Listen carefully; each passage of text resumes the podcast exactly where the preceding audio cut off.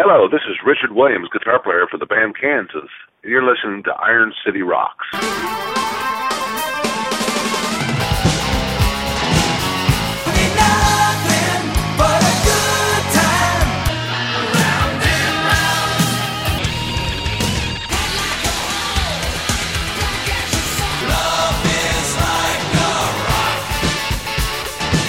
Hello and welcome to episode 55 of the Iron City Rocks podcast.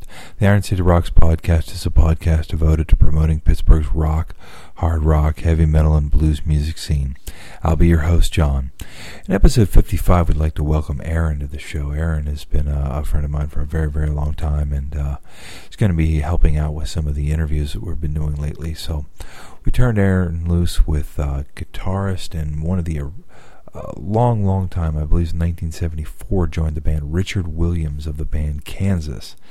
Uh, Kansas had a multitude of hits in kind of a progressive, sort of southern rock style. Kansas will be making their way to the First Niagara Pavilion here in Pittsburgh on June 24th, this Thursday, performing with Foreigner and Styx. So you've got a great night of classic rock. So without further ado, we're going to play a song, uh, actually just a piece of a song called Song for America, taken from the 2002 live release from Kansas called Device Voice Drum.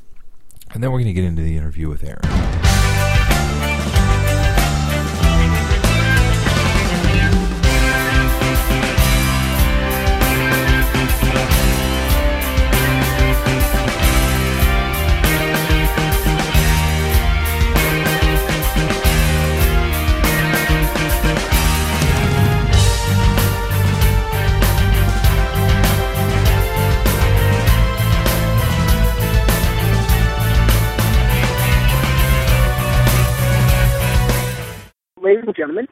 I have with me today uh, Rich Williams, the guitarist for Kansas, who will be playing the show tonight, uh, June 24th, at the First Niagara Pavilion, along with Foreigner and Styx.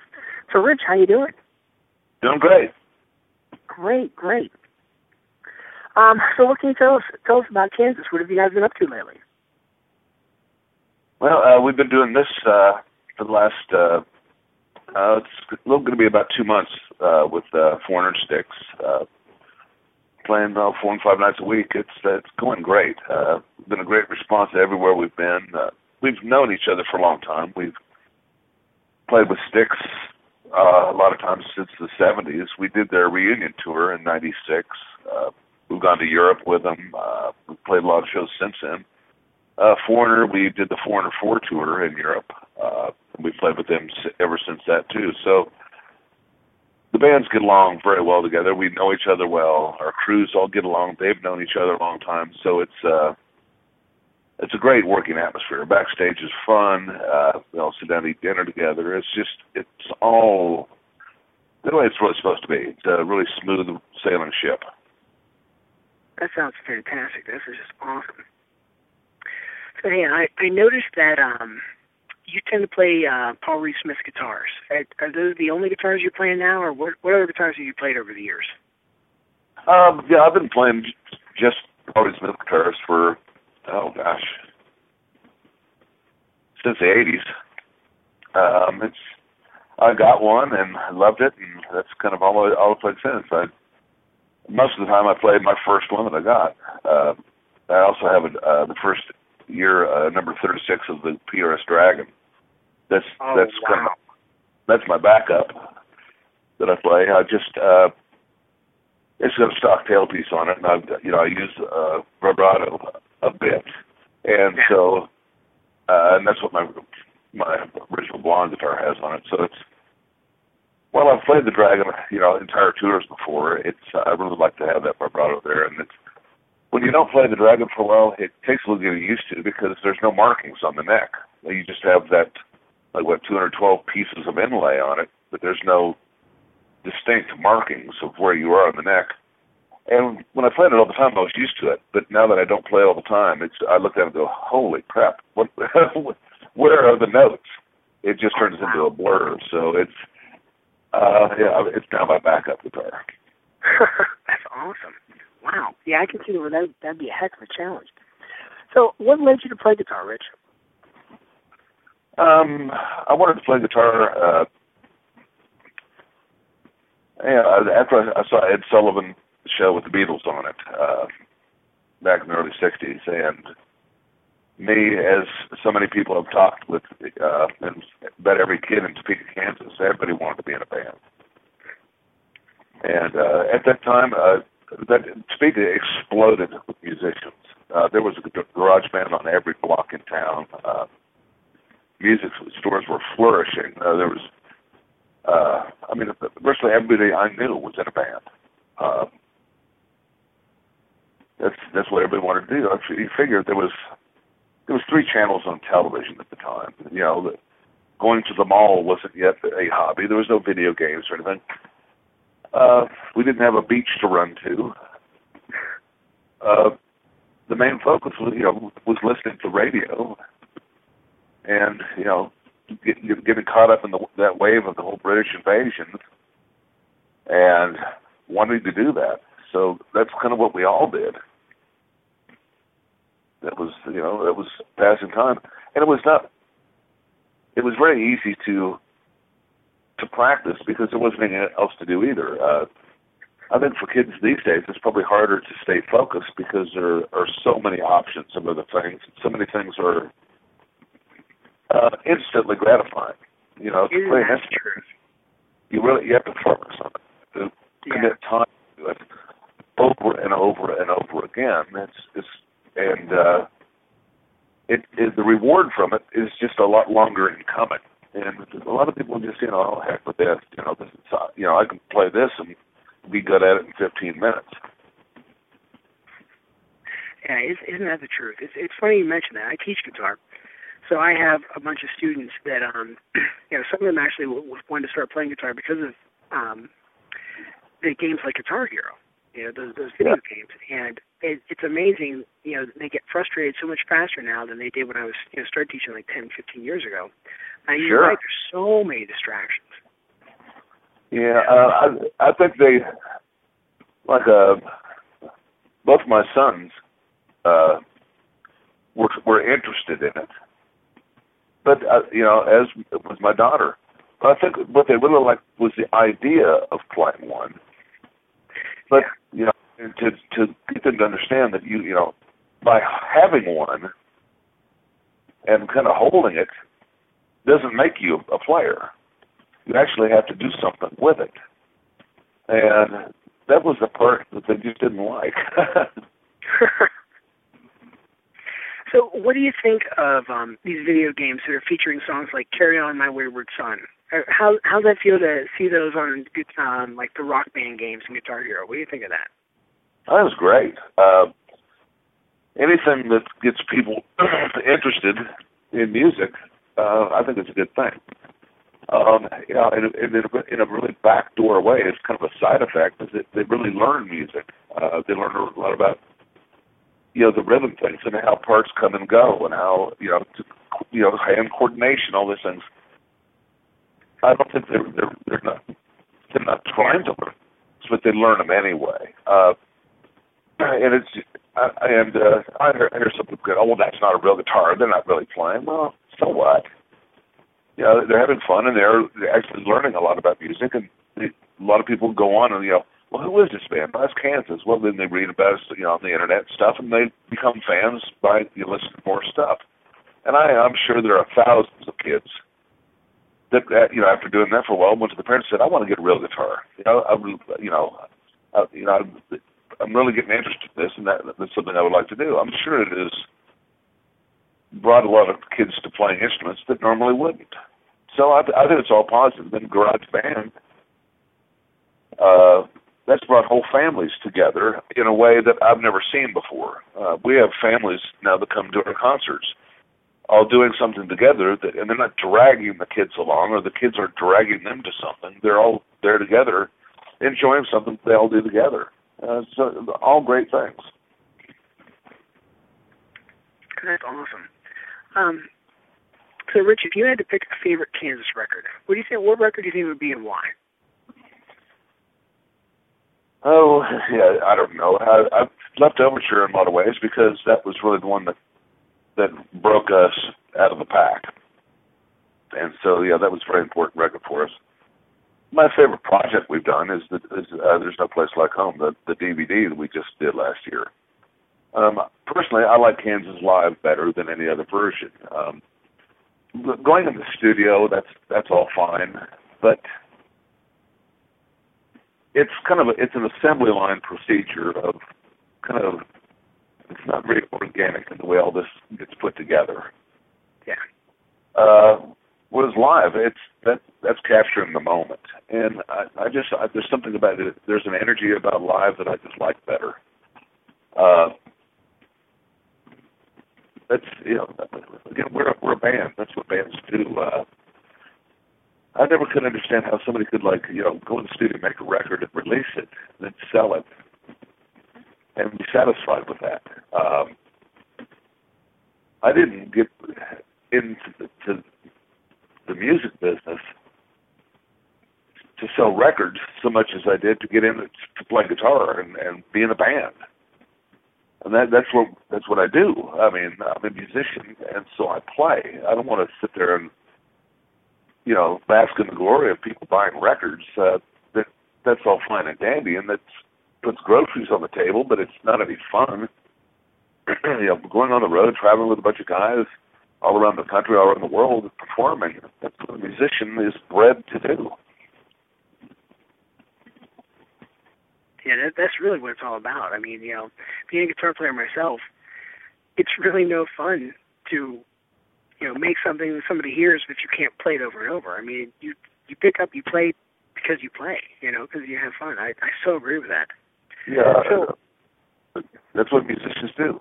You play. I mean, if I wasn't doing this in Kansas, I'd be playing some, in a local bar somewhere. I mean, that's, I like to play guitar. Now, Kansas has a very, very distinct sound. I mean, I, I can hear hear you guys come on the radio almost any time and know instantly it's Kansas. Um, how did you guys come about developing that lush, dense, almost very orchestral sound with, with those vocal harmonies? Like, what led to that? Did it start out like, hey, this is what we're going to do? Or did that progress over time? It just we just did what we what came natural for us. Uh, we didn't go after anything. We didn't, you know. I get asked similar questions this a lot. You know, it's like I think people expect some very heady answer about how we all got together and had this concept of creating the sound. And, and, and we just threw a bunch of guys together that we liked the combination, and we just started doing what came natural. I mean, we were a terrible copy band. We could, you know, we wouldn't, we couldn't sound like anybody else uh, uh, because you know, it just didn't want it. It's like, you know, working up somebody else's material. Go, well, that's not the right guitar player. You need to play it like this. You know, well, but I don't want to play it like that. And besides that, this middle section sucks. So we need to write our own part. and so, um, from the get go, uh, even when we were, were a copy band, we did it our way. Uh, and while we sucked as a copy band, we made some pretty interesting arrangements by redoing things. And in looking back now, I realize that really what we were doing was fine tuning how we would go about doing everything we do. It was just doing it our way. You know, imitation is not something that was ever anything we wanted to do. You know, here, well, here's this new song by so and so. We need to sound like that. No, we don't. I can remember years ago, management um, coming out of Los Angeles was brought this record in and was going, you know, here's the new hot thing in, in in California. You guys need to maybe try going this direction. And it was at six eight six seven five three oh nine. So it's like, you don't really know what we are at all, do you? I mean, why in the world? I mean, but it was popular, see, you know, and maybe if we jumped on some popular trend, we could catch another wave in the, you know, no, that we we were, we've never been able. To, this is not what we do. Well, I would say that after 35 years as a band, I, I'd say that you guys have proved um, well beyond a shadow of a doubt that what you do is something quite amazing. Um, so, did you ever think that you'd be doing this for 35 years? Uh, no. Um, actually, I didn't think I'd be doing it for 15 years, but at 30 years, I knew I would be doing it. 35 years, um, sometime around 30 year mark, it was clear that we had our foot in the door, and we had a fan base, and we weren't. Nothing about our popularity was radio driven, especially pop radio driven or media driven. It was all basically on you know word of mouth and fan base and a, a legacy. Uh, I don't know something about after 30 years, you become kind of a there's even if you, if you love us or hate us, there's somebody that's been around that long, that it becomes a bit legendary. It was kind of like a living, breathing, performing Mount Rushmore. wow. So in the 1980s, um, Steve Morse joined the band. How did he come to join the band? How did he become to join? Yeah, like, how did how did that collaboration come about? Well, um, we were we hadn't done anything for a few years, and me and Phil were kind of trying to figure out who Kansas was going to be next because we we had kind of scattered into the wind. Uh, Steve Walsh was was Streets. Uh, Dave and Kerry had moved on. Uh, Robbie had long ago left the band. Uh, Elefante, you know, said, "I don't want to do this anymore with you guys." So, you know, Phil had recorded had a record deal, but no band. Um, well, uh, the Dixie Dregs weren't working. Uh, we were we were based out of Atlanta. The Dixie Dregs were based out of the Atlanta area, and we so we were all kind of peers anyway. Uh, Streets was done. So Phil contacted uh, Steve and said, "Do you want to try this again?" And sure. Uh, well, who's going to play bass? Well, Phil said, I don't know. Uh, well, Billy Greer's with me with Streets. You know, well, he's a great singer. Why don't he come in? So there was the four of us.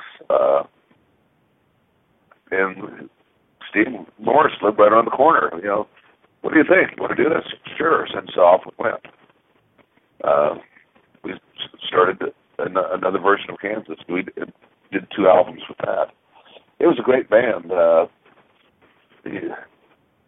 we had a record company difficulty. Uh, MCA Records, the second album was did with Bob Ezrin, and it was we spent so much time on that record. And so much we had a great team of people with MCA, and right before it was released, they fired everybody, and a whole new team came in with MCA, and they're not going to come into a company and go, "Wow, look at all this great stuff you've got here." They, they, okay, well, no wonder you guys were going down the tubes. All, all you have is a bunch of crap, and they just put everything on the back burner, and that valve was barely released. And you know, with that, you know, that kind of promotion stuff, and at that time in our career, it was it was difficult to do much touring at all. Uh, Steve Morse had his sights on bigger things than that, and he he had to move on. But it was it was great having the band. He's a tremendous guy very humble, easygoing. Uh, Steve Morse knows how to do everything. He's a pilot. He's a farmer. He can fix any kind of machinery. Uh, he raises motorcycles. Uh, has his own studio. Is an engineer, or producer, and still finds time to be one of the best guitar players that ever lived. wow. Yeah, I, I remember always seeing him on the cover of um Guitar Player magazine, winning Best Guitar Player of the Year. Yeah. Did, did you pick well, any techniques up from him, or did you guys get to like swap some different, you know, techniques? Like, hey, I'll show you this, you show me that. Well, uh, when we first got started, he had just won the third year in a row of, you know, Guitar Player magazine's best, and it was now in the Hall of Fame. And so now we're in Phil's basement working on material, and it was just, it was pretty intimidating. and uh, you know, he started. To, the most amazing thing I ever found with Steve was in. uh Okay, we're working on something. Okay, I got an idea for a verse. Well, where's that going to go? And all of a sudden, you can see the wheels turning in his head as trying to create the next section where it's going to go. And so he's playing a chord structure with his with his thumb. He's playing these odd bass lines, and then on top of it, he's picking the, this melody line. So he's playing chord bass melody line. Oh no, let's go this way. Or if we do, this is all stuff that he's creating at the moment. Wow. And just to watch him compose at will like this, and it, it, he was so fluid in it that we said, "Stop." I mean, he he would just skim over so many great things that he did. You know, go back to what you just did. What was that? You know, and we really had to almost pull the reins in him because he was just I mean, I've never seen anybody that was so instantly musical. And not just well how about if we hit a G chord here? I mean it was chords, dissonant chords with melody lines on top and bass lines. I mean it was unbelievable to to watch. That's you know, that alone was the most amazing thing I ever saw about him, let alone how his playing. Wow. Wow. So what do you think of these um these newer prog bands have uh, kind of follow, followed in the footsteps of Kansas. You know, bands like Dream Theater, Porcupine Tree. How do you feel about the neo prog movement that's been going on? Well, I think it's it's great. Um, it's a tough road for them. Uh, you know, progressive music. You know, I don't know if it'll ever have a, a comeback. Uh, the way the music scene is going, I seriously doubt it. Uh, I don't even know what rock and roll in general history it's got. I mean, everything is now so diva driven and fashion driven and just crap driven. Uh, it's just so poppy. I mean, worse than it really ever was. Uh, I I just don't. You know, there will always be a an ear for that, but you know, the, the era of you know Jethro Tull, ELP, yes, uh, King Crimson, all that, when those were in the forefront, you know, those I think from this moment on, there will always be a very distant murmur in the in the music business and then in concerts and everything else. So it's it's it's a tough road for them. Well, Rich, hey, I really really appreciate you doing the interview with us today. Um, excited about the show tonight. You know, you guys, um, you know, have a have a great show, and thanks so much for taking the time.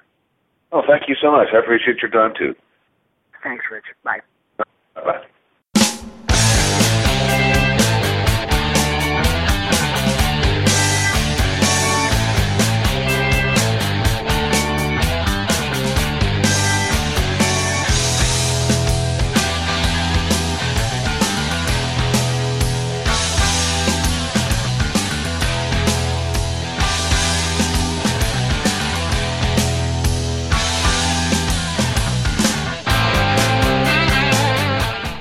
Going all the way back to 1976 from the Leftoverture album. That was Carry On My Wayward Son. I want to thank Richard William for taking the time to be on the show, and I want to thank Aaron for taking the time to do the interview. We hope that you enjoyed it. If you'd like to find out more information about us, you can find us at www.ironcityrocks.com. You'll find links to our MySpace, Twitter, and Facebook, so we invite you to follow those. And stay tuned for next time for some more great music. Thank you.